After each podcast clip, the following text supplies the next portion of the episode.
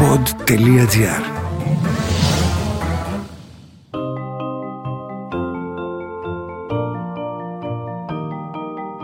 κάνουν οι συγγραφείς όταν δεν γράφουν βιβλία? Πού συναντούν τους ήρωές τους? Τι σκέφτονται? Πότε χαίρονται και πότε λυπούνται? Ο Βενιαμίνη Φραγκλίνος είχε πει πως ο συγγραφέας είτε γράφει κάτι που αξίζει να διαβαστεί, είτε κάνει κάτι που αξίζει να γραφτεί. Τι είναι αυτό? Ας το ανακαλύψουμε μαζί στο podcast «Συγγραφής εκτός βιβλίων» με την Κυριακή Πεϊόγλου στο pod.gr.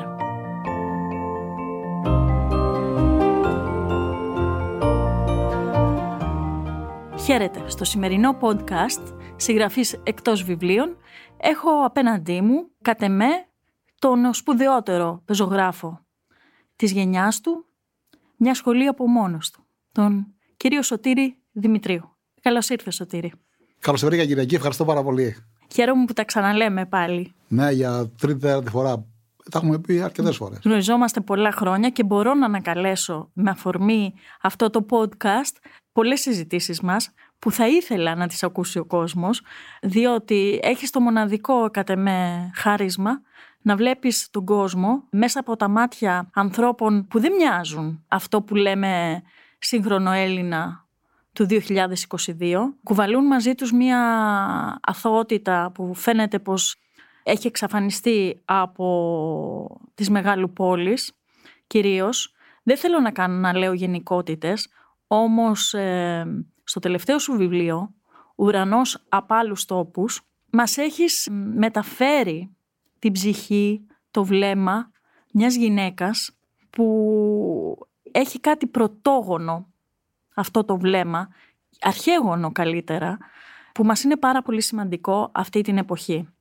Πώς έγινε λοιπόν αυτή η μεταφορά? Αυτή η μεταφορά έγινε πρωτίστως από θαυμασμό. Από θαυμασμό για αυτή τη γυναίκα που βέβαια δεν είναι μόνο αυτή η γυναίκα, η Αλέξο του μυθιστορήματος. Είναι και άλλα πρόσωπα και άλλες ιστορίες που κόλλησα στην βασική της ιστορία, αλλά ο τρόπος είναι της Αλέξος. Ένας απέραντος θαυμασμός για τον τρόπο της. Η Αλέξο είναι, αυτό είναι γνωστό, είναι η μητέρα μου. Η οποία ζει, είναι πολύ μεγάλη πλέον και να δεις το τρόπος, κυρίως ο γλωσσικός τρόπος. Τώρα που την αφήνει η μνήμη της, ξεχνάει, μου λέει πότε ήρθες, ενώ λείπω καιρό, που λείπει, ενώ δεν ξέρει που είμαι, με ψάχνει. Πάση περιπτώσει, η μνήμη της κάνει παιχνίδια, θέλει να πάει στο χωριό και μαζεύει τα πράγματα του κομμωδίνου της, ό,τι ψιλολόγια έχει, βελόνια, λογαριασμούς, κουβαρίστρες. Το κομμωδίνο είναι το βασιλιό της. Και το μαζεύει και μου λέει: «Άντρα, πάμε στο χωριό». Να το χωριό το μισούσε, διότι εκεί είναι. Για την Πόβλα, μιλάμε. Για την Πόβλα, γιατί εκεί σκότωσαν τη μάνα της. Τη σκότωσαν οι αντάρτες. Ποτέ τα 60 χρόνια που την ξέρω, πήγαινε στο χωριό μόνο για καμιά κηδεία, αναγκαστικά. Όπως έλεγε η ίδια, της το είχε βγάλει η καρδιά. Εν τούτης, τώρα που φεύγει, αποχωρεί από τη ζωή, έχει μια μεγάλη τάση, θέλει να πάει στο χωριό. Θεωρεί ότι το σπίτι που μένει 60 χρόνια δεν είναι το σπίτι της. Ότι κάποιος θα την κυνηγήσει από αυτό το σπίτι. Η μόνη πατρίδα είναι τα παιδικά μας χρόνια. Κάπως έτσι είπε. Και τι μου λέει? Άντε, μου λέει, και εσύ ξεθυλίκωσε τα μεγάλα πράγματα, ντουλάπια, για να τα πάρουμε μαζί.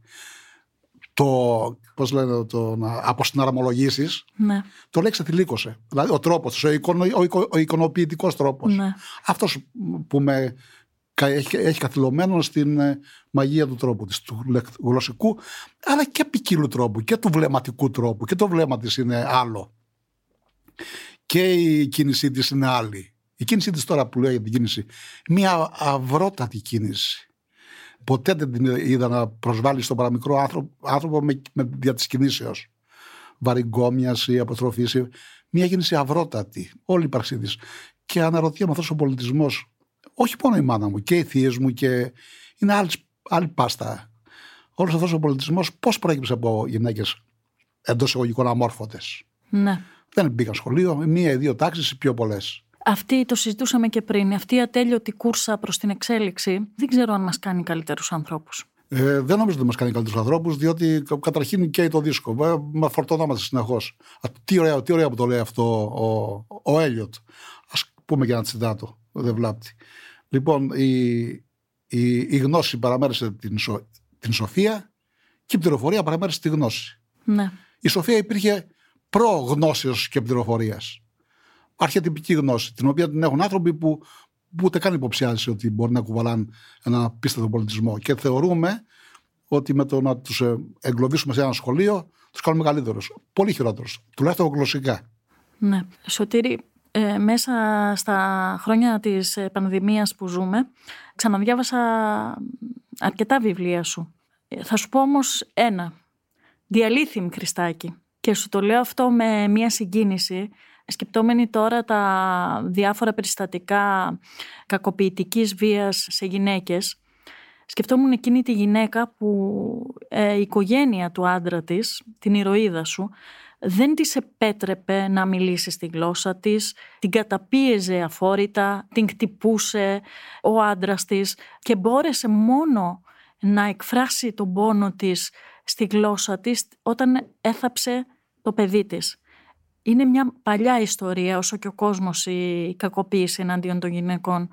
Όμως τι σου λένε εκείνες οι ιστορίες που τελικά μας μεταφέρεις? Άλλαξε ο κόσμος από τότε? Μα δεν νομίζω. Πώς θα αλλάξει ο κόσμος? Ο κόσμος θα αλλάξει μόνο όταν βγει και ένας δεύτερος ήλιος ή όταν βγάλουμε και ένα τρίτο μάτι.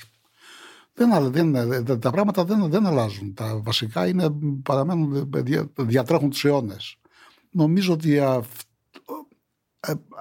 αλλάζει πολύ ανεπαίσθητα σταγόνα στους αιώνες, και αυτό μου δίνει την ευκαιρία να πάω πάλι στην προδία. Οι άνθρωποι αυτοί είχαν δοκιμασμένη ζωή αιώνων.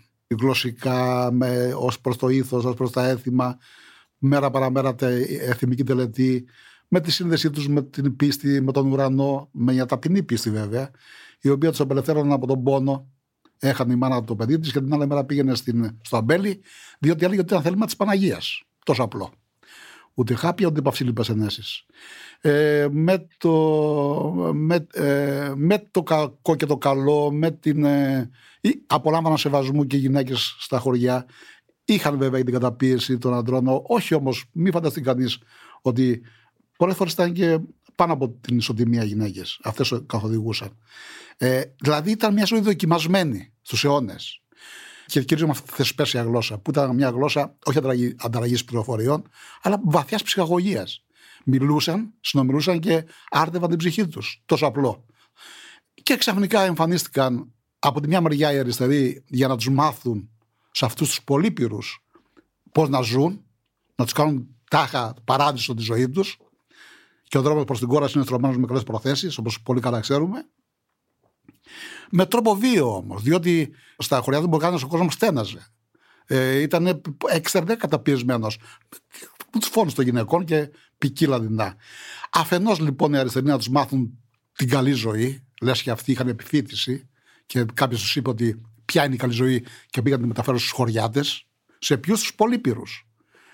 Και από την άλλη μεριά, μετά την απελευθέρωση, η αστική τάξη τους έκανε σχολεία, τα σχολεία που ξέρουμε, που έβαλαν αυτά τα ελεύθερα άτομα, που τη γλώσσα την σχημάτιζαν σαν αντίδωρο στους μαγικούς οίκους της φύσεως, σαν να λέγαν έχεις εσύ φύση, το πέταγμα της μέλισσας, το θρώισμα του ανοίγματος του λουλουδιού την ώρα που βγαίνει, έχει αυτόν τον ήχο του. Χιλιάδες ήχοι, κρυσταλλικοί ήχοι του χωριού, για αντίδωρο αυτοί οι άνθρωποι από ευγνωμοσύνη σε αυτό το θάμβο στο ηχητικό έπλασαν τη γλώσσα τους. Που είναι γεμάτη εικόνες, γεμάτη με το νομικό πολύπλοκο λόγο. Από μια τόσο απλό και ενταυτό πολύπλοκο. Δηλαδή, ακούς τις μεταφορές τους και ανατριχιάζεις. Έτσι είναι. Και, λοιπόν, να το ολοκληρώσω αυτό το σημείο. Και ήρθε και λοιπόν ήρθαν και οι αστεί, από την μια μεριά οι αριστεροί, από την άλλη δεξιοί, έκαναν σχολεία, τους έχωσαν στα σχολεία, και ξαφνικά από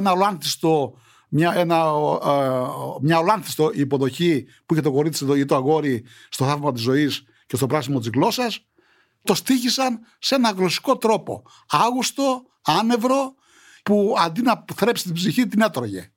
Και σήμερα φτάσαμε στο σημείο, αντί να θρέφει στην ομιλία την ψυχή μας, όλοι έχουμε βαθιά χασμουριδά. Αποφεύγουμε τις συνομιλίες.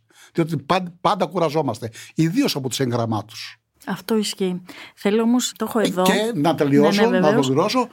Σαν και οι δύο να έλεγαν στους αυτούς τους χωριάτες, έλα παππούλη μου να σου δείξω πού θα κατουράει η γιαγιά. Ακόμα πιο, ναι, ακόμα πιο έντονο. Πιο έντονο, ναι. Αυτό ακριβώς. Δηλαδή συνέβη μια βίαιο τράβημα προς την πρόοδο εντός εισαγωγικών. Δεν το θέλει αυτό ο άνθρωπος. Ο άνθρωπος θέλει να κυλήσει τη ζωή του σταγόνα ανεπαίσθητα. Έχω εδώ λοιπόν, και θα στο δώσω, γιατί το podcast είναι κάτι ζωντανό έτσι και αλλιώς, που μπορεί να τα ακούει βέβαια κανείς όποτε θέλει, αυτό το ξέσπασμα της μάνας, αλλά θα ήθελα να το διαβάσεις εσύ, και γιατί εγώ δεν θα τα πω καλά και εσύ τα ξέρεις και μας τα λες καλύτερα. Το έχω εδώ λοιπόν. Ναι, γιατί αν μπορούσα να μεταφερθεί στο βιβλίο η προσωδία, ναι, διότι αυτοί οι συνήθως τραγουδούσαν. Γι' αυτό χρειάζομαι ακριβώς να το ακούσω. Έπεσε, δεν είναι ακριβώς η δημότηση, είναι το αραβανίδικο, αλλά δεν πειράζει. Ναι, αν το θυμάσαι. Έπεσε στον τάφο και αλλάλαζε στα αραβανίδικα λόγια αγάπης, αναθέματα, ανανουρίσματα. Διάλυθήμ, Χριστάκι μου, διάλυθήμ. Λούλε, εστουπείς, ορφανό μου, λούλε. Ου εζέσα με τους παλιανθρώπους, αχ, χούνα είμαι, μου σπόβε σπίρτη της μαύρης. Κύματα κόκκινα πάβραζαν στα σωθικά της λέξης, ανέβαιναν στο λαιμό να την πνίξουν. Λιβάδια, μαργαρίτες, νύχτες και ματάκια, όνειρα της νιώτης κλπ. Όχι, δεν είναι όμως αυτή. Είναι η αρβανίτικη. Ναι, όμως ήθελα να ακουστεί. Προσομοιάζει. Ναι, ήθελα να ακουστεί αυτό ακριβώς το πρωτότυπο. Γιατί η γλώσσα έχει ένα μαγικό τρόπο να καταλύει τα σύνορα. Και τώρα μου δίνεις την ευκαιρία τώρα από το αραβανιδικό. Ναι. Εγώ, παιδί στην Ηγουμενίτσα, κατέβαινα στην πόλη, κάτω στα καφενεία στην αγορά, και άκουγα από κάθε γωνιά βλάχικα, αρβανίτικα, κερκυραϊκά με τον τρόπο τους, με τη χρειά τους, μικρεσάντες πρόσφυγες. Αλλά θυμάμαι πολύ όταν αρβανίτικα και βλάχικα, τα οποία μετά από τόσα χρόνια δεν τα ακούω πλέον στην πόλη. Δηλαδή έγινε ένας γλωσσικός ευθυγραμμισμός από τα σχολεία που στέρισε και τις γλώσσες, τις ποικίλες που διάρτιζαν το γλωσσικό κορμό της Ελλάδας. Μόνο καλό έκαναν. Δεν ακούγονται πλέον. Ένας μεγάλος παράγοντας στα βιβλία σου πάντα, κυρίως στα μεγάλα βιβλία, και στα διηγήματα αλλά και στα μυθιστορήματα, είναι η φύση. Η φύση όπως μας μεταφέρεται με την αρχαίγονη λειτουργία της στις ζωές των ανθρώπων. Οι ήρωές σου είναι εξαρτημένοι σε μεγάλο βαθμό από τη σχέση τους μαζί της. Και τώρα είναι μια ιστορία αρκετών χρόνων, αυτή η περίφημη κλιματική αλλαγή που αναμασάμε συνεχώς, αλλά δεν ξέρω αν πραγματικά μπορούμε να δούμε τη φύση με τα μάτια αυτών των ανθρώπων στα βιβλία σου και να επανεξετάσουμε τη σχέση μας μαζί της. Μπα, πλέον το πράγμα δεν έχει ερημώσει. Η ενδοχώρα της Ελλάδας δεν υπάρχει πλέον. Η χαριστική βολή δόθηκε στον δεύτερο πόλεμο και κυρίως στον εμφύλιο. Εκεί δόθηκε η χαριστική βολή. Ο κόσμος έφυγαν αλόφρονες σαν κυνηγημένα, ντουφικισμένα πουλιά που λέει και Αλέξο. Ερήμωση η ενδοχώρα. Αλλά δεν είναι μόνο ο εμφύλιος που έδωσε τη χαριστική βολή. Και να μην είχε γίνει ο εμφύλιος, πάλι θα φεύγαν οι άνθρωποι. Υπάρχει πλέον μια παγκόσμια και στην Ελλάδα τάση προς τις πόλεις. Σαν να φοβούνται από κάτι άνθρωποι αόριστο και θέλουν να είναι πολύ μαζί. Ξέρω εγώ. Φοβούνται τη μοναξιά, λες? Όχι μόνο αυτό, αλλά πίσω το φόβο. Εγώ θέλω να πιστεύω ότι κυρίως είναι ένας φόβος αλόκοτος που μας κάνει να τρέχουμε όλες τις πόλεις και να μαζευόμαστε, να φεύγουμε από τα χωριά. Είναι όμως και η ψευτοευδαιμονία, ψευτοειδονή των πολυανθρώπινων συγκεντρώσεων. Δηλαδή η ανωνυμία, η ελευθερία, μια ελευθερία πάλι εντός εισαγωγικών, διότι ήξερε πολύ καλά ο χωριάτης να είναι ελεύθερος με όρια, και άμα βγάλεις τα όρια από την ελευθερία μπερδεύεται πάρα πολύ η ψυχή. Πιο πολύ γλυκύτητα μεν, ατομική, σωματική, σε αυτές τις συγκεντρώσεις, αλλά λιγότερη ελευθερία και πιο πολύ ψυχικός κάματος. Ναι. Ενώ δεν έχω δει ποτέ στο χωριό άνθρωπο με ψυχικό κάματο. Δηλαδή δεν έχω δει αυτό το περίφημο άγχος, δεν υπήρχε σε κανέναν. Χαρακτηριστικά στα πανηγύρια, πάντες με μια λαγαρότητα έβγαιναν μπροστά στους χορούς τους να φωτογραφηθούν. Πώς να το μεταφέρω αυτό? Υπήρχε μια αμεριμνησία, μια ξεγενιασιά. Η χωριάτικη λέξη είναι η εξής. Ήταν ο κόσμος ξεσουμπέκιαστος. Προφανώς το σουμπέκιασμα θα είναι το άγχος. Ήταν ξεσουμπέκιαστος. Είχαν μόνο το μεροδούλι μεροφάι, αυτό είχαν μόνο, τίποτα άλλο. Αν είχαν το αλεύρι και το λάδι του μήνα, ήταν τρισευτυχισμένοι. Δηλαδή και το αντιπαραβάλλω με το σήμερα, που το ελάχιστο κακό μας κάνει δυστυχισμένους, τίποτα, ένας πονόδοντος. Μας κλείνει σπίτι, μας βρίσκει όλο τον κόσμο. Και το μέγιστο καλό μας δεν το εκτιμούμε καθόλου. Το αντιπαρερχόμαστε. Κάτι συνέβη λοιπόν, κάτι συνέβη, μια ψυχική διαστροφή. Κάτι συνέβη παράξενο. Δηλαδή, φύγαμε από το χώρο της αυταρκίας του χωριού και περάσαμε στο χώρο της ανευχαριστότητας, να το πω εγκύμως. Δεν έχουμε πλέον ευχαριστημό. Έτσι το λένε οι χωριάτες. Δεν έχουμε ευχαριστημό. Και ή όπως θα έλεγε πιο σοφά η Αλέξο, δεν έχει ο δολιοάνθρωπος αφαλό. Ναι. Και το λέει και περιπαικτικά, δεν του τον έδεσε καλά ο Θεολάκης. Ναι, γιατί έχει και πολύ χιούμορ. Έχω πολύ να σου χιούμορ, πω το βιβλίο, διαβάζοντάς το και τελειώνοντάς το, μέσα σε όλη αυτή τη δραματικότητα, τη σκληρή ζωή, όπως τη βλέπουμε εμείς και όπως την αφηγείται η Αλέξο, υπάρχουν εξαιρετικές στιγμές χαράς. Χαίρομαι που το βλέπεις αυτό, ναι, γιατί ναι. Έχει συνδεθεί το βιβλίο με θρήνο. Όχι, δεν συμφωνώ καθόλου. Είναι ένα σύμνο στη ζωή, αυτό που το διπορικό της Αλέξος, το δικό σου διπορικό, είναι ένα σύμνο στη ζωή. Και έλεγα χαρακτηριστικά τελειώνοντάς το, αν ένας Έλληνας αξίζει το Νόμπελ λογοτεχνίας, αυτός είσαι εσύ. Το λέω δίχως διάθεση να σε κολακέψω, διότι μέσα από τα βιβλία σου και ειδικά το τελευταίο έχεις σώσει τον πολιτισμό ενός λαού, έχεις σώσει μια κληρονομιά γλωσσική απίστευτη, τόσο όμορφη. Μ' αρέσει ότι η Αλέξος στη διοίκησή της βάζει πολλά χρώματα. Τους ανθρώπους τους βλέπει σαν χρώματα, μαύρο, κόκκινο ή κάτι. Πάντως τους βλέπεις σαν χρώματα. Δεν ξέρω τι ρόλο παίζουν τα χρώματα στη ζωή της μητέρας σου ή της δικής σου. Απίστευτο. Τα χρώματα στο χωριό, καταρχήν να πούμε ότι με τα χεράκια τους έφτιαχναν όλη τη ζωή τους. Δεν αγόραζαν τίποτα. Αγόραζαν να αλλάξει τα πράγματα. Με τα χέρια τους στα ρούχα, με τα χέρια τους στο σπίτι, με τα χέρια τους στα έπιπλα, με τα χέρια τους στα κουζινικά τους, με τα χέρια τους, τα μπέλια τους, όλα με τα χέρια τους. Το κρασί, το λάδι. Οι δεξιότητες που είχαν αυτές οι γυναίκες είναι απίστευτες. Σήμερα δεν κάνουμε τίποτα με τα χέρια. Νομίζω ότι η γλώσσα τους πήγαζε από το σώμα τους. Γι' αυτό είναι η σωματική γλώσσα. Γι' αυτό είναι η γλώσσα με εικόνες. Έκαναν άπειρες διασταυρώσεις την ημέρα μέσα από όλες αυτές τις δεξιότητες των χεριών και το ποδοκίνητη και χειροκίνητη ζωή. Λοιπόν, πώς να μην πλάσουν μία γλώσσα μετά από τόσες διασταυρώσεις, μετά από τόσες εικόνες φυσικές, που βασίζεται βέβαια στη φύση αυτή, αυτός ο μεταφορικός λόγος. Άλλο ήθελα να πω όμως και η σωματική λοιπόν η γλώσσα, είναι σωματική. Εξέφραζαν την πιο μύχια, πολύ βαθιά πνευματική και ψυχική έννοια με εικόνα. Δηλαδή δεν ακούεις κάτι εκτός εικόνας. Πάλι βρήκα το παράδειγμα της μάνας μου, ξεθυλίκωσε τα μεγάλα πράγματα. Ναι. Εικόνα. Το θηλίκι. Ναι. Ευχαριστώ πάρα πολύ για μου απόδωσες την λογοτεχνική αυτή αξία. Όμως, εδώ θέλω να πω, επειδή νιώθω την ανάγκη και το λέω τώρα τελευταία συχνά, η ετυμολογία της λέξης είναι συγγράφω. Συγγράφω μαζί με τους άλλους. Όπως και ποιος, νομίζω σε φέρεις ο Ελίτης, όχι ο Ελίτης, είχε πει το πολύ σωστό ότι τα λόγια μας έχουν πολλούς παντεράδες. Λοιπόν, αν ένιωθα στα προηγούμενα βιβλία μου στα νεοελληνικά διάμεσος, ένιωθα πάντα διάμεσος. Αν δεν είχα αυτή. Το έχουμε συζητήσει. Αν είχα αυτή και, εγώ βάζω το αυτή και το χέρι. Δεν το θεωρώ αυτό ιδιαίτερη ικανότητα. Μάλιστα, έχω μια έμμονη ιδέα και λέω ότι μα πώς δεν γράφουν όλοι οι άνθρωποι ένα διήγημα. Μου κάνει τρομερή εντύπωση. Εφόσον έχουν αυτή και χέρι. Όλοι μπορούν να γράψουν. Και ενδεχομένως από την παιδιά δεν κάθονται να γράψουν. Διότι θέλει και μια μορφή αναγκασμού να κάτσεις. Ναι. Αν λοιπόν στα νεοελληνικά διηγήματά μου νιώθω διάμεσος, νιώθω πραγματικά διάμεσος. Η τιμή μου που αποδίδεται είναι πιο πολύ στο συν παρά στο γραφέας. Εγώ γραφέας είμαι. Σε αυτό το βιβλίο λοιπόν, που τη γλώσσα την έχουν πλάσει οι αιώνες, είναι πλέον πολύ βαριά η σφραγίδα της. Ξέρετε γιατί ενόχλησε το βιβλίο πολλούς ιδιολόγους, αλλά και. Μερικοί είπαν ότι δεν το καταλαβαίνουν, αυτού του θεωρώ ψεύτες. Αν μου έλεγαν ότι δεν μου αρέσει, χαίρομαι πολύ. Αλλά δεν το καταλαβαίνω. Δεν χρειάζεται να το καταλάβεις το βιβλίο, να ξέρεις όλες τις λέξεις. Βέβαια. Η ανάγνωση είναι συναίσθημα. Πολλές φορές.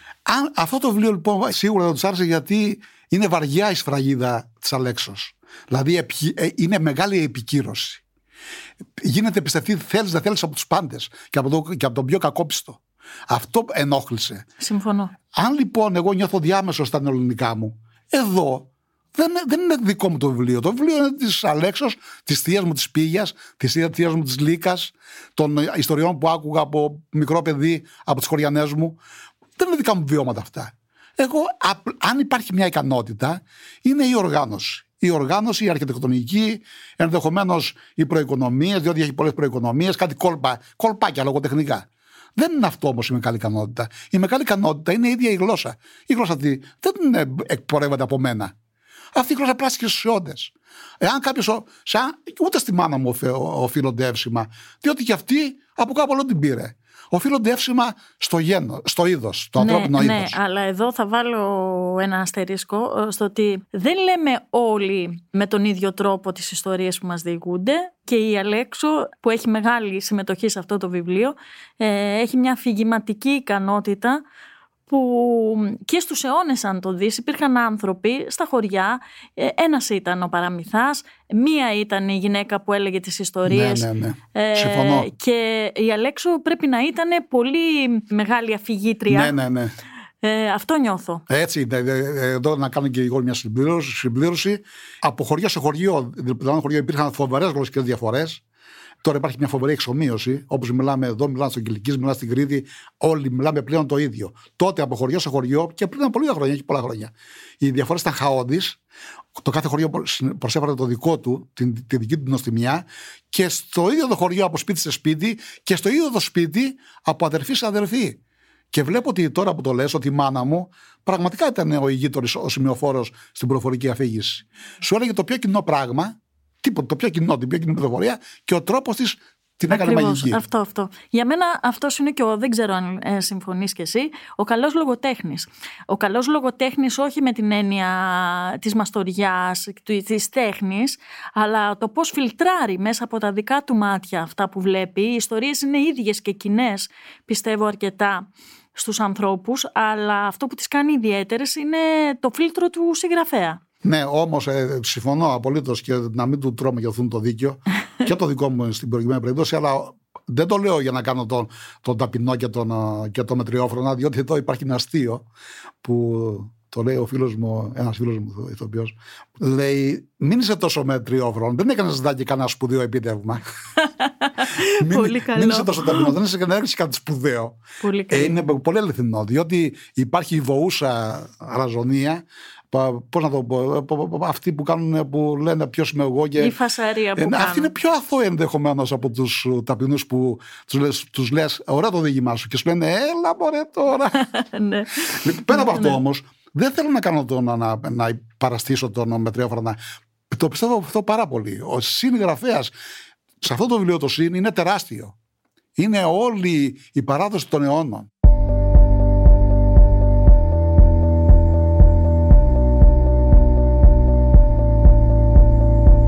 Ένα άλλο θέμα που μου έκανε εντύπωση διαβάζοντας το βιβλίο είναι ο έρωτας. Ο έρωτας όπως τον ζουν αυτές οι γυναίκες εκεί και οι άντρες, που μοιάζει να είναι κάτι άλλο από αυτό που ξέρουμε. Τελείως διαφορετικό. Για πες μας λοιπόν. Από ό,τι έχει πέσει στην αντίληψή μου, για αυτά τα θέματα δεν κάνουμε ποτέ βαθιές συζητήσεις. Ο καθένας βρίσκει τον δρόμο του. Ούτε θα σου πει η μάνα σου, ούτε θα της πεις. Ότι απλώς εγώ ενόησα. Δεν υπήρχε αυτό το πράγμα πώς να το πω, αν και αυτό υπήρχε. Ο συναισθηματικός έρωτας εννοείς. Υπήρχε και αυτός τώρα. Ίσως ήταν κάτι που δεν λεγόταν. Τώρα που το σκέφτομαι υπήρχε, διότι τώρα δεν θέλω να πω κάτι ιδιαίτερο, αλλά νομίζω ότι θα πω ψέματα αν πω ότι δεν υπήρχε ο συναισθηματικός έρωτας. Υπήρχε, αλλά μόνο που ήταν κρυφός και δεν ήταν στο μπαζάρι, στην αγορά. Ήταν πολύ ιδιαίτερος, πολύ πολύτιμος. Αλλά με το σαρκικό έρωτα υπήρχε. Δεν ήταν αυτή η σπουδαιότητα που του προσδίδουμε σήμερα. Ήταν κάτι φυσικό. Ήταν κάτι φυσικό, κάτι διεκπεριωτικό και κυρίως κάτι για την διόνυση, κάτι για τη γέννα. Δηλαδή. Είχαν εικόνες από μικρά κορίτσια και αγόρια, τους τράγους, τις γίδες. Τους ήταν, ας πούμε, διανόητο η χρήση η ερωτική του σώματος πέρα από τη γενετήσια οδό, όλη αυτή η γκάμα, αυτή την πεντάλια σήμερα που έχουμε, που θεωρείται πλέον πολύ καλή, πολύ θετική να γίνονται. Τα έκεντρα πράγματα που σήμερα είναι στο προσκήνιο και όσο πάνε 40 χρόνια γίνονται πιο προσκήνιο, δεν τα είχαν ανάγκη. Δεν υπήρχε ερωτισμός. Υπήρχε έρωτας, όχι ερωτισμός όμως. Ναι. Ήταν οικονοποιημένοι. Το μυαλό τους δεν έφτανε σε τέτοιους ατραπούς. Ναι, παρά τα αυτά θυμάμαι λοιπόν μια παλιότερη κουβέντα μας πολλά χρόνια πριν που μου είχες πει Κυριακή, εδώ πέρα οι σύγχρονοι άνθρωποι όλο πλένονται, κάνουν 3 μπάνια τη μέρα, χάνουν τη φυσική τους μυρωδιά και εκλείπει και ο ερωτισμός. Βέβαια, προφανώς. Δεν μπορεί να μην εγγλώ τα πλένες. Βγάζω πάνω σου τις ορμόνες του έρωτος. Ξέρω εγώ πώς λέγουν τα σεροτονίνη, κάπως λέγονται. Τρώω με τη μύτη. Δηλαδή, ο έρωτος με τη μύτη εισπράτεται. Δηλαδή, αδήλως. Και μετά τον προχωράνε και λένε δεν ανάγκη να ακούς τον άλλον μισή ώρα, τον ακούς μισό λεπτό και λες αυτός μου κάνει, δεν μου κάνει. Δηλαδή οι ζώνες είναι πολύ βαθιές. Δεν είναι εξωτερικά αυτά τα πράγματα. Στο χωριό πάντως είναι αλόκο το πράγμα αυτό με τον ερώτα. Και δεν είχαν και τρόπους μετά. Ήταν όλοι μαζί σε ένα δωμάτιο. Πώς να. Δεν φοβόντουσαν, ντρεπόντουσαν. Ήταν αλόκοτοι. Πάντως σε πάρα πολλά. Δεν πρέπει να είναι ένας ανθρωπολόγος πολύ. Και να το ερευνήσει αυτό το θέμα. Και επίσης ένα άλλο ισχυρό στοιχείο μέσα στην όλη αυτή η ζωή των ανθρώπων που μου έκανε εντύπωση αυτή η αλληλεγγύη με έναν τρόπο, ενώ ήταν σκληρές εποχές, του να πηγαίνει κάποιος να μεταναστεύει, να πηγαίνει στην Αμερική και να ταΐζει ολόκληρο το χωριό. Ναι, αυτό μου έκανε φοβερή εντύπωση, γιατί δεν ταΐζε. Ίσως και μπορεί να μην είχε και συγγενείς δικούς του, αλλά έστελνε χρήματα για το χωριό, για όποιον είχε ανάγκη. Ναι, ο Σπύρος Τσίγκος. Αυτή η ευεργεσία στην Ελλάδα είναι ένα από τα πιο φωτεινά ορόσημα της χώρας μας. Η χώρα μας είχε και έχει ευεργέτες. Κάθε χωριό είχε τον ευεργέτη του. Το χωριό μας είχε ένα σπουδαίο άντρα, Σπύρος Τσίγκος. Τον θαυμάζω απεριόριστα. Τον θαυμάζω κι εγώ. Ένας σπουδαίος άντρας, ένας εξαιρετικός άντρας. Όλη τη ζωή πέθανε στη Λάντζα. Είχε φτιάξει πλέον ρεστόρα πολυτελείας. Αλλά μέχρι την τελευταία του πνοή ήταν στη Λάντζα και έπλαινε τα πιάτα αυτός. Δεν ήθελε να ξεχάσει ίσως την καταγωγή του. Δεν ξέρω. Αυτό πάντως αλληλεγγύη, πέρα από αυτή την αλληλεγγύη και αλληλεγγύη μέσα στο χωριό. Μα δεν το έκανε. Το θεωρούσε πάρα πολύ φυσικό να το κάνει. Δηλαδή δεν το έκανε για να του δώσουν εύσημα. Όχι, καθόλου. Το να σκέφτεται, το να στέλνει το τσέκι που λένε και να τόσα λέγανε, εδώ, τόσα εκεί, ναι. Και να λέει σε κάποιον τόσα θα δώσω εδώ, τόσα εκεί. Το βρήκα τρομερά συγκινητικό και έχει ένα μεγαλείο η ανθρώπινη ψυχή που δεν την έχουμε συνηθίσει στους σύγχρονους καιρούς. Όχι, και επιμένω ότι σήμερα υπάρχουν ευεργέτες, απλώς δεν προβάλλονται όσο πρέπει. Άλλες είναι οι προτεραιότητες της εποχής μας. Αλλά αυτό που λες για την αλληλεγγύη, πέρα από τον ευεργέτη που ήταν στην Αμερική, που κάθε χωριό είχε τον Αμερικάνο του, που έκανε στο χωριό ευεργεσίες, το χωριό μας είχε έναν σπουδαίο άντρα πάντως. Του είχε πει ο πάππους μου, ο πρόεδρος, αυτό αν το ήξερα πριν βάλω πέρα στο βιβλίο, θα το γράψει ένα πολύ. Το έμαθα εκ των υστέρων. Ήταν ένα πολύ καλό στοιχείο. Μου το είπε ένας ξαδερφός μου δάσκαλος. Μου λέει ότι του είχε πει ο πάππους μας, ο πρόεδρος, ο άνδρας της Μιλιάς, της Κοντωμένης. Ναι. Μη στέλνεις, μη κάνεις στο χωριό εκκλησίες και δρόμους και δραγωγεία. Μη χαλάς τα χρήματά σου, μη χαλάς τον παρά σου. Το χωριό θα ερημώσει. Το είχε δει από το 60. Ναι. Ότι τα χωριά θα ερημώσουν. Έβλεπε μπροστά ο πρόεδρος. Όμως ο ευεργέτης όχι, έκανε τα πάντα. Φρόντιζε τον τόπο της παιδικής του ηλικίας. Ναι. Και αλληλεγγύη όμως το χωριό. Ναι. Δημιουργούσε τη σύμπνοια και αφαιρούσε κακότητα. Ήταν σε μια μεγάλη οικογένεια. Βλεπόντουσαν καθημερινά, βοηθούσαν έναν τον άλλον. Και άμα βλέπεσαι καθημερινά και αλληλοβοηθιέσαι, πονάς τον άνθρωπο. Αυτό ισχύει. Αλλά είπες τώρα μία λέξη, κακότητα, την οποία βλέπουμε εκτενώς και συνέχεια στον τρόπο που ζούμε. Τι συνέβη λοιπόν? Συνέβη το εξής, να το συνδέσω με την αποποίηση εκ μέρους μου της λογοτεχνικής μου αξίας. Δεν φτάνει μόνο που συγγράφουμε. Είναι ότι πλέον πάντα ο άνθρωπος είχε έντονη ταυτότητα, όμως στα χωριά το βλέμμα που εισέπρατε το νεογέννητο, δεν ήταν βλέμμα απόλυτης λατρείας ότι να τώρα γεννιέται ένας, έρχεται ένας Ναπολέοντας. Το άφηνα στην άκρη στη μία στερμανίτσα και ήταν στις δουλειές τους. Δεν εισέπρατε βλέμματα. Σήμερα αυτό που συμβαίνει, αυτή η τραγωδία που συμβαίνει στη χώρα μας, κάνουν βαφτίσεις και όλη η εκκλησία είναι στολισμένη με μπαλόνια, με σχηματισμούς. Οι ενδυμασίες των προσεκλεισμένων του ζευγαριού είναι, λες και κάνουν πασαρέλα στο, πού να πω, εκεί που περνάνε τα μανεκέν. Τα μικρά παιδιά που τα στολίζουν με παπηγιών, με μαλλιά καρφάκια, τα οποία σε αντιμετωπίζουν με βλέμματα προσβλητικά, διότι πλέον το παιδί εισπράττει από τότε που θα γεννηθεί ότι είναι κάτι φοβερά σπουδαίο. Η ταυτότητα που ήδη έχουμε, που είναι έντονη, υπερπολαπλασιάστηκε. Η ταυτότητα μας πεθαίνει πλέον. Σαν συγγραφέας, εγώ έχω ισχυρή ταυτότητα και όλοι οι άνθρωποι. Ακούω από εδώ και 30 χρόνια καλά λόγια. Ναι. Συνεπώς, αν είναι λίγο καβαλημένο καλάμι, δεν θέλει πολύ ο άνθρωπος. Δεν είναι για μένα, είναι για άλλον τα καλά τα λόγια. Λοιπόν, αυτή η ισχυρή ταυτότητα που θρέφεται συνεχώς και δεν χορταίνει ποτέ ο φούρνος της κάρβουνο, τα παιδιά αυτά μεγαλώνουν μέσα σε αφόρητη δυστυχία. Λένε, χωρίς να το επεξεργάζονται, αλλά το νιώθουν στα σωδικά τους, μα τι καλό, τι κατόρθωμα έκανα. Και με έχουν όλοι σαν βασιλιά. Όπου εμφανίζεται πλέον στην Ηγουμενίτσα ένα νήπιο, ουρλιάζουν όλοι. Λες και ήρθε κατέβηκε ο Θεός. Δεν συνέβαινε αυτό. Ήτανε... Άρα αυτό πώς... Αυτό λοιπόν, τι συμβαίνει. Αποκτώντας μια τερατώδη ταυτότητα, όλοι νιώθουμε ομφαλή της γης. Οπότε, μεγαλώνοντας, το καλό του διπλανού μας, όχι του πολύ μακρινού, δεν μας ενδιαφέρει. Δεν πάει να γίνει πρωθυπουργός ο Νιγηριανός, δεν το ξέρουμε. Το καλό του διπλανού μας, μας κατεβάζει αυτόματα από το θρόνο μας, του ναρκισσισμού και της έντονης ταυτότητας. Αντί να νιώθουμε χαρά στη χαρά του, νιώθουμε λύπη. Αθέλητα. Διότι έχουμε ένα τεράστιο διεγκωμένο εγώ που δεν χορταίνει. Σπουδαία ρίση. Το λένε και διάδοχοι, το έχουν πει που δεν το λέω εγώ και το Κεύση και στο Μπενάουερ. Μην λες τον άλλον το καλό σου, θα τον κάνεις χαρούμενο.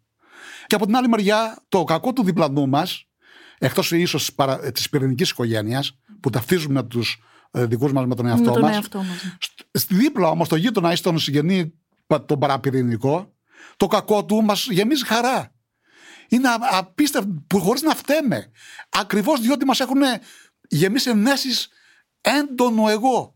Εξαιρετική ανάλυση. Δεν έχω λόγια πραγματικά. Δεν ξέρω αν αναστρέφεται αυτή η πορεία μας. Πάντως η πανδημία, Σωτήρη, είναι ένα ισχυρό πλήγμα σε αυτό το υπερεγώ που έχουμε. Όντως, η παράπτερη ωφέλεια, για να θυμηθούμε και μια σύγχρονη αναλογία. Πραγματικά, λίγο ταρακουνηθήκαμε. Πιστεύω να είναι μόνιμο το ταρακούνημα. Πώς το ζήσαν οι άνθρωποι και στην Ηγουμενίτσα αυτό? Πολύ πιο ελεύθερα από εδώ. Αλήθεια. Καλά. Καμία σχέση. Αφού έτυχε να έρθω ένα δεκαήμερο τότε στη μεγάλη φούντωση, στη μεγάλη φλόγα. Και έλεγα πότε να φύγω. Η μαυρίλα στην Αθήνα. Η μαυρίλα. Φαίνεται... Να είναι λοιπόν πάλι το χρώμα. Μαυρίλα, καμία σχέση με την επαρχία. Η πανδημία στην επαρχία πέρασε πολύ πιο ελαφριά. Να σου πω γιατί. Βγαίνεις από το σπίτι σου και κατευθείαν είσαι στη φύση. Φύση είμαστε κι εμείς. Σώμα, δέρμα, τρίχες, δόντια. Είμαστε φύση. Επερώμεθα ότι είμαστε κάτι άλλο. Δεν είμαστε. Φύση είμαστε. Ζωάκια είμαστε. Όταν λοιπόν είμαστε μέσα στη φύση, κατά κάποιο τρόπο, μυστήριο, η μητέρα φύση σου λέει, ήρθες άνθρωπε στα μονοπάτια μου, πάρε το αντίδωρό μου. Ποιο είναι το αντίδωρό της? Η αποσυμπίεση. Σου αφαιρεί με ένα μαγικό χέρι έγνοιες. Η έγνοια που έχεις η βαθιά όταν πας στο δάσος ή στην ακρογιαλιά, με ένα μαγικό τρόπο, ένα μαγικό χέρι την αφαιρεί. Μετά από μια ώρα γυρίζεις, δεν την ξέρεις, την έχεις ξεχάσει. Εδώ στην Μεγαλούπολη η έγνοια, η μικρή, γιγαντώνεται. Και κάτι άλλο που το συναντάμε συχνά στη δική σου λογοτεχνία είναι αυτή η σχέση με την κατάσταση του θανάτου, της απώλειας, που ναι μεν έχει το δικό της βάρος, αλλά και αυτό αντιμετωπίζεται από τους περισσότερους ήρωές σου μέσα στα βιβλία σου, σαν όπως η ζωή έτσι και ο θάνατος. Ναι, μια πολύ φυσική απόλυξη. Να μην θυμούμε τους αρχαίους, όταν υπάρχει εσύ δεν υπάρχει θάνατος, όταν υπάρχει θάνατος δεν υπάρχει εσύ. Μια στιγμούλα είναι. Σιγά τον τρόμο που μας δημιουργεί. Μια στιγμούλα, πέρασα από στο επέκεινα. Τι, εντάξει, γέρασες. Και η μάνα μου τώρα λέει, γιατί δεν με παίρνει. Να ησυχάσω και να ησυχάσετε κι εσείς. Το θέλει, το ζητά. Αλήθεια. Βέβαια. Βέβαια, από την άλλη μεριά λέει: βγάλε να βγω λίγο στον ήλιο έξω να με δει ο ήλιος. Είναι μυστήριο. Το γάτζο μας στη ζωή είναι πολύ μυστήριο. Έχει τρομερές γλυκύτητες η άτιμη. Και μόνο μια χτίνα ήλιο να σε δει, φτάνει και περσεύει. Είναι απίστευτη η φυσική γλυκύτητα. Και η συνείδηση πού πάει άραγε? Στο προηγούμενο μου το θάνατο. Ναι. Λοιπόν, με το θάνατο. Και εδώ η αντιμετώπιση είναι λάθος της μεγαλοπόλης. Εγώ θυμάμαι στο χωριό μου, στο φέρετρο όλο το βράδυ, δίπλα και γέλια και κλάματα, πολλά γέλια. Εντυπωσιακό. Μέχρι το πρωί ξενυχτούσαν άνθρωποι τον νεκρό. Έχει τη σημασία του αυτό και την εκτόνωσή του. Γιατί εμείς δεν το ζούμε αυτό εδώ. Πεθαίνει ο άνθρωπος και τον ξεφορτωνόμαστε στο νεκροτομείο. Και από το νεκροτομείο στο νεκροταφείο. Με την πανδημία, καλά, αυτό δεν περάσει. Αλλά γενικώς κρυβόμαστε από το θάνατο. Έχουμε γίνει έμφοβα όντα ως προς το θάνατο, που δεν ήμασταν έτσι. Στα χωριά δεν ήταν καθόλου έτσι οι άνθρωποι. Δεν το ήταν συμφιλειωμένοι. Καταρχήν τον έβλεπαν κάθε μέρα στα πόδια τους μέσα στη φύση το θάνατο. Και δεν απεμπολούσαν, θρηνούσαν. Έκλεγαν γοερά και επί χρόνια στα χωριά μου, ξέρω στο χωριό, οι γυναίκες που είχαν πόνο, όπως λένε οι ίδιες ωραία, είχαν αναμένη την ψυχή από πόνο. Το μυριολόγιο που ακουγόταν από τα μπέλια για χρόνια. Μυριολογούσαν, τους άκουγαν το χωριό. Ήταν φυσικό. Σήμερα βλέπεις τα παιδιά και τις κόρες των γονιών στις εκκλησίες που είναι η κηδεία, μάσκες. Ούτε μια συσπασμός συγκινήσεως. Δεν μπορώ να το καταλάβω αυτό. Απαγορεύεται πλέον ο πόνος. Θεωρείται αναξιοπρεπές. Είναι το συναίσθημα αναξιοπρεπές? Καθόλου. Όχι, εννοώ για τον πώς το βλέπεις εσύ ότι έχει εξελιχθεί. Διότι εντάξει, πολλοί άνθρωποι ίσως να εκμεταλλεύονται και το συναίσθημα, γενικότερα μιλώντας, όχι μόνο για το θρηνητικό, αλλά αντιμετωπίζοντας και εγώ τα πράγματα ως ένα συναισθηματικό, μπαίνω πολλές φορές σε αυτή τη σκέψη πώς θα με κρίνουν όταν δείξω τα συναισθήματά μου. Ναι, βέβαια, είναι γι' αυτό, διότι δεν φοβόμαστε. Ξέρουμε ότι είμαστε κακοί όλοι μας και λέμε ας μη φανώ. Ας μην τρώω τη χαρά να με δει θρηνώντα. Ξέρω εγώ, αφού δεν έχουμε καμία πλέον εμπιστοσύνη. Δεν είμαστε κοινότητα, είμαστε μονάδες αφόρτητα και χωρισμένες πλέον. Και αυτό το συνδέω με τον φόβο του θανάτου και την έλλειψη του θρήνου. Και βλέπεις τώρα πλέον κάνουν ενέσεις, παυσίλιπες και αυσαειδίες. Και άμα δεν εκφραστεί το πένθος, θα σου βγει αργότερα. Δεν γίνεται, θα σκάσεις. Και το συνδέω όμως και με την διαρκή νεότητα. Είναι ένα δίπολο πολύ συνυφασμένο. Βλέπεις πλέον γιαγιάδες στην Ηγουμενίτσα, αλλά και παντού, και σου έρχεται κάτι μετό. Τι γιαγιάδες είναι αυτές? Γιαγιάδες οι οποίες παλιμπαιδίζουν, νεανίζουν, φοράνε μπλουτζίρι με σκισμένο γόνατο. Αυτό το παιδάκι, πέρα από την ταυτότητα που του δίνουν συνεχώς, της εσύ, λες και γεννήθηκε ο σωτήρας ανθρωπότητος. Πέρα από αυτό, τα παιδιά βλέπουν τις γιαγιάδες και λένε ότι δεν υπάρχει στη ζωή αυτή η φθορά. Δεν υπάρχει. Είναι μια συνεχής χαρά. Μια Disney, πώς να πω αυτό που. Μια παιδική, μόνιμη παιδική χαρά. Ακόμα και έχω δει και σπίτια πολλά πλέον στην Ηγουμενίτσα, και φαντάζομαι να σε όλη την Ελλάδα, που οι γονείς έχουν ιδιόκτητες παιδικές χαρές στους κήπους τους. Δηλαδή όλα για τα παιδιά είναι απίστευτη βαρβαρότητα προς τα παιδιά. Ναι. Δεν τα αφήνουν στην ησυχία τους. Αν είχαν φωνούλα τα καημένα, θα τους έλεγαν, θα κράβγαζαν. Αν μ' αγαπάς, μη μ' αγαπάς. Ναι. Άσε με ελεύθερο, μη με φροντίζεις τόσο πολύ.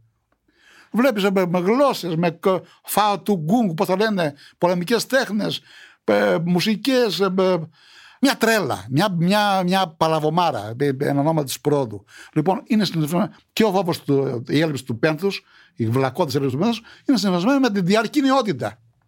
Μα βλέπω και εγώ τον εαυτό μου. Όταν ήταν αυτή η αηδία του στενού τζιν, ναι, το φόρεσα και εγώ. Βέβαια, όλοι μας τα κάναμε αυτά. Τώρα, δεν βγάζουμε τον εαυτό μας. Όχι καθόλου. Μα δεν βλέπω τον εαυτό μου. Πήρα ρολόι Σουόρτς με μπλε χρώμα και με πράσινο. Δηλαδή, εγώ δεν θα το έβαζα τόσο στο επιφανειακό, όσο δηλαδή στο τι φοράμε, που έχει και αυτό τη σημειολογία του, αλλά κυρίως το πώς συμπεριφερόμαστε. Ναι, αυτό είναι το κυρίως. Ότι θέλουμε να γαντζωθούμε απαραίτητα από την νεότητα, γιατί δεν θα είμαστε αρεστοί στους άλλους και στον εαυτό μας.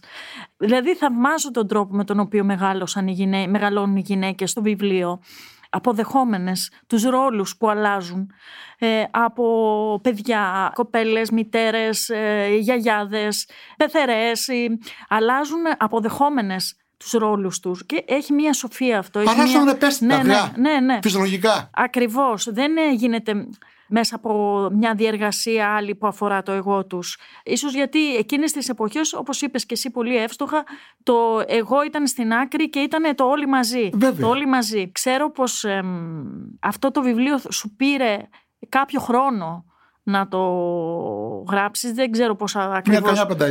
Καμιά πενταετία. Γενικά δεν βγάζεις πολύ γρήγορα τα βιβλία σου. Όχι. Τι συμβαίνει στο εργαστήρι? Κοίταξε να δεις, το εργαστήρι είναι το πολύ απλό, ότι υπάρχει μια περίοδος εκολάψεως, χωνέματος.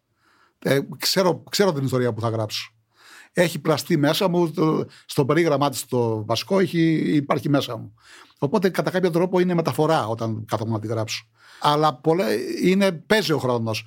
Έχω διηγήματα μέσα μου άλλα ένα χρόνο, άλλα δύο, άλλα μερικές φορές την ώρα που μου συμβαίνει την άλλη μέρα το γράφω.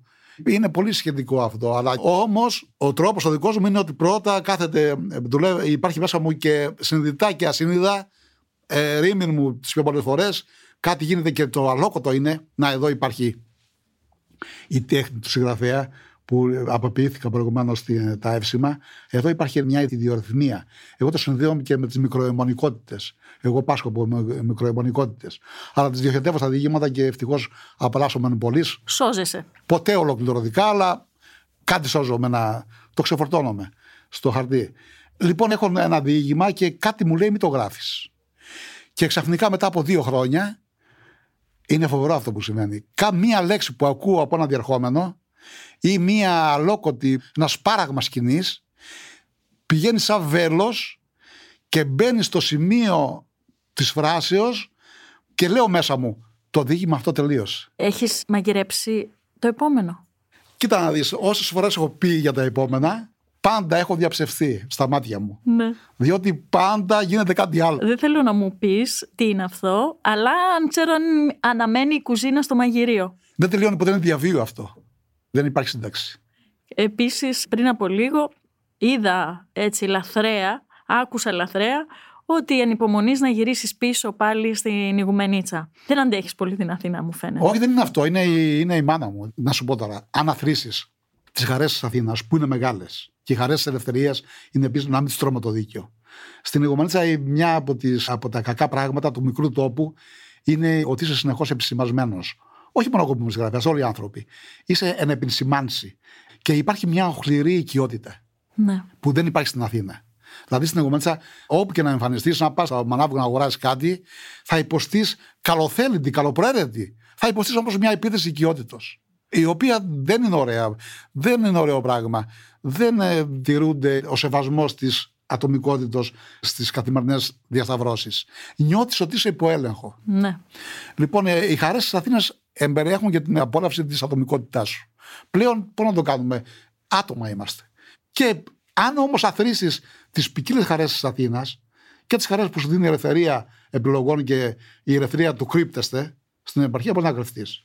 Άμα τις βάλεις στη ζυγαριά, όλες αυτές τις μικροχαρές, και στην άλλη μέρος της ζυγαριάς βάλεις την αγάπη σε έναν άνθρωπο, την αγάπη, ας πούμε, στη μάνα, δεν υπάρχει μέτρο συγκρίσεως. Ακριβώς, συμφωνώ. Όλα οχριούν.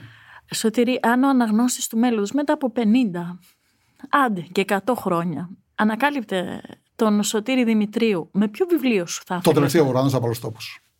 Ναι. Ναι. Είναι το magnum opus, μάλλον. Ναι, νομίζω αυτό, διότι αυτό δεν είμαι τόσο πολύ εγώ. Αυτό είναι ένα συλλογικό χέρι που έχει γράψει. Και είμαστε κι εμείς πολύ ευγνώμονες που έφτασε στα χέρια μας. Ζούμε μια σκληρή δοκιμασία τα τελευταία, περισσότερο εμείς σύμφωνοι, στις μεγαλοπόλεις με την πανδημία. Μπήκε καινούριος χρόνος και σκέφτομαι ποιες είναι οι προσδοκίες σου από αυτόν τον καινούριο χρόνο. Να επαλλαγούμε από την πανδημία. Αυτό είναι φοβερό που μας συμβαίνει. Τα βάσανα από αυτή την υπόθεση είναι πολλά πραγματικά, αλλά είναι και ένα άθροισμα πολλών ψευδών βασάνων. Δηλαδή, μπήκαμε μόνοι μας σε ένα δρόμο απαγορεύσεων, ποικίλων. Έχουμε περιορίσει και οι ίδιοι πλέον. Βεβαίως. Υπερβήκαμε τη γραμμή της σόφρονος απαγορεύσεως. Μπήκαμε σε ψυχολογικά παιχνίδια αλόκοτα. Και αυτός που επέρατε ότι έχει κρύο μάτι δεν το έχει πλέον. δεν περνάμε καλά εσωτερικά. Ελπίζω πάρα πολύ βάσιμα, το λένε και επιστήμονες εξάλλου, τους οποίους πολύ εκτιμώ, ότι αυτή την άνοιξη θα είμαστε καλύτερα. Μακάρι Παναγία μου, αυτό να γίνει γρήγορα παρελθόν. Αγαπώ πολύ ιδιαίτερα την υπηρώτικη μουσική. Τη θεωρώ μία από τις πιο αρχαίγονες μουσικές στην ανθρωπότητα. Υπάρχει ένα τραγούδι που το αγαπάς πολύ και... Ναι, πήγαινα το δρόμο-δρόμο, μωρικό το χάιδο. Τι λέει αυτό το τραγούδι? Πήγαινα το δρόμο-δρόμο, μωρικό το χάιδο, χαϊδεμένη μου, και βρήκα μια μιλιά στον δρόμο, με τα μήλα φορτωμένη. Δεν είναι τόσο τα λόγια είναι υπέροχα. Αλλά είναι ο ήχος του, είναι ο χορευτικός του ρυθμός. Είναι αυτό που λέμε πογαρή πογόνι στον τόπο, αργό πογόνι. Διότι ο Ηπειρώτης χορεύει στον τόπο, δηλαδή οι κινήσεις του είναι εξωτερικές, είναι ανεπαίσθητες. Μάλιστα. Και αυτό το έχουν πει πολύ ωραία και οι Κατσιμιχαίοι. Ναι. Έχουν πει του Γκάλη Γκανά από τα Γυάλινα Γιάννενα το ποίημα, ένα ποίημα. Τι σπουδαίος ποιητής αυτός. Σπουδαίος. Τώρα μου ήρθε και έγραψε ωραία ποίηματα, γιατί μάλλον φοβερά ποίηματα. Και λέει, σε ένα, δεν ξέρω αν το θυμάμαι καλά, το τετράστιχο, μάνα θα έρθω με κούρσα κόκκινη και με γραβάτα. Γέ μου θα έρθεις με δυο βρυσούλες στα γλυκά σου μάτια. Τι να πω. Ναι, και το λένε οι Κατσιμιχαίοι αυτό, βάζουν τα λόγια του Γκανάπρος και μετά αρχίζουν το τραγούδι. Τέλος πάντων, είναι ένα τραγούδι το οποίο έχει εκτιμηθεί και από τους Κατσιμιχαίους. Εντάξει, υπάρχει τελευταία, αρκετά χρόνια μάλλον, ένα εξαιρετικό ενδιαφέρον από νέους μουσικούς, καλλιτέχνες για αυτή την, ας το πούμε, παραδοσιακή μουσική. Στα πλαίσια, πιστεύω, της αναζήτησης του εαυτού τους, η πεντατονική μουσική της Ηπείρου είναι μια πηγή που δεν έχει στερέψει και δεν μέχρι τώρα. Δεν ξέρω αν θυμάσαι καμιά γιορτή, κανένα, ας το πω, πανηγύρι, γιατί αυτός ήταν ο τρόπος να διασκεδάζουν οι άνθρωποι, που δεν θα ξεχάσεις ποτέ. Το πανηγύρι της Αγίας Παρασκευής, 26 Ιουλίου στο χωριό μου. Νομίζω 26 Ιουλίου στο χωριό μου. Η Αγία Παρασκευή είναι προστάτης του χωριού. Ένα συγκεκριμένα, όχι. Όλα τα παιδικά πανηγύρια της Αγίας Παρασκευής. Διότι ήμουν μικροπολιτής στο εμπόρευμα του θείου μου που είχε το περίπτερο. Σεντόνι και πάνω σφυρίχτρες, βατράχια που έκαναν αυτό το κρακ-κρακ με το έλασμα. Σοκολάτες, παυλίδι, όλα αυτά. Και ο θείος μου φωτογράφησε το χωριό, ήταν και φωτογράφος. Εγώ με τον αδερφό μου γινόμασταν μικροπολιτές. Και αυστηροί έμποροι. Το μάτι μας το είχαμε. Ήμασταν δεινοί φύλακες στο συμβερό του αγαπημένου μας θείου. Ο Μπαρπαμίτσης. Λοιπόν, αν ποτέ με δεήσει ο ουρανός, θα ήθελα να γράψω για αυτόν τον θείο μου και τη ζωή του. Σωτήρη Δημητρίου, ήταν μεγάλη τιμή και μεγάλη χαρά που κάναμε μαζί αυτό το podcast. Μου έβγαλες όμως χωρίς να κάνεις τέτοια προσπάθεια. Πολύ χαίρομαι. Ήμουν σε ρέντα, μυστήρια. Ευχαριστώ πολύ. Εγώ ευχαριστώ, κύριε Γη.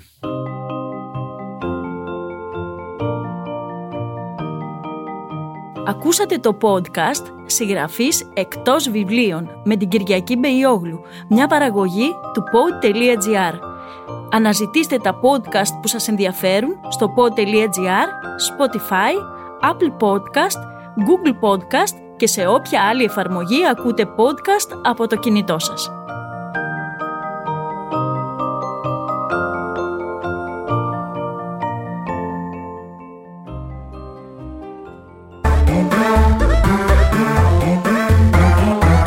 Pod.gr. Το καλό να ακούγεται.